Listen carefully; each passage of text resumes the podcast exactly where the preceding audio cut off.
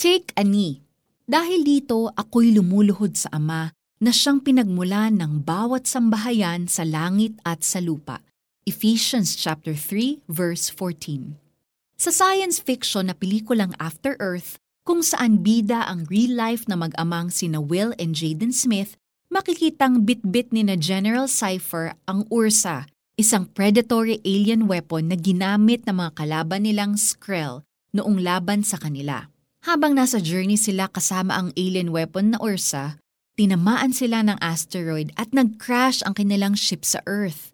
Dahil nagkaroon ng injury si General Cypher, ang anak nitong si Kitay, ang inutusan niya na mag-retrieve ng beacon na gagamitin nila para kumontak sa rescue team mula sa planetang Nova Prime. Isang ranger si Kitay at first time niyang sasabak sa misyon. After fighting with the animals to survive, narating niya ang bahagi ng ship kung saan nandoon ang beacon. Dito niya nakita na wala na ang Ursa sa kanyang kulungan.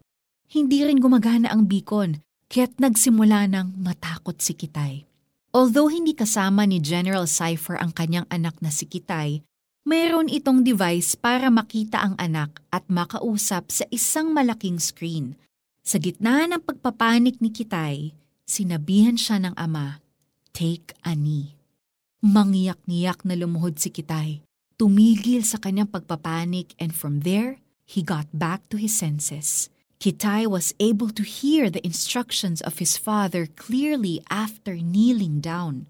Madalas ay katulad natin si Kitay kapag dumaraan tayo sa pagsubok. Nauuna ang panik bago tayo lumapit kay God.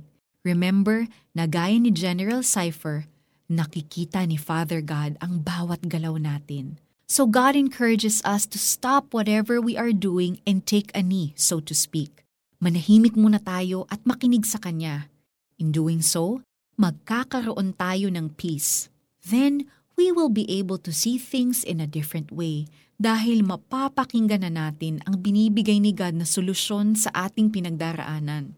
When we seek the Lord for help, we give Him the credit for being our Heavenly Father and the all-powerful God of the universe.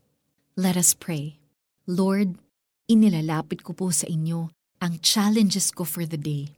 Alam ko that you are in control of everything Tell me what to do in this situation that I may give glory to your name. Amen. For our application, meditate on Ephesians chapter 3 verse 14. Let this encourage you as you pray for all your concerns today. Dahil dito, ako'y lumuluhod sa Ama na siyang pinagmulan ng bawat sambahayan sa langit at sa lupa. Ephesians chapter 3 verse 14. Ako po si Sonja Kalit have a great day and God bless you.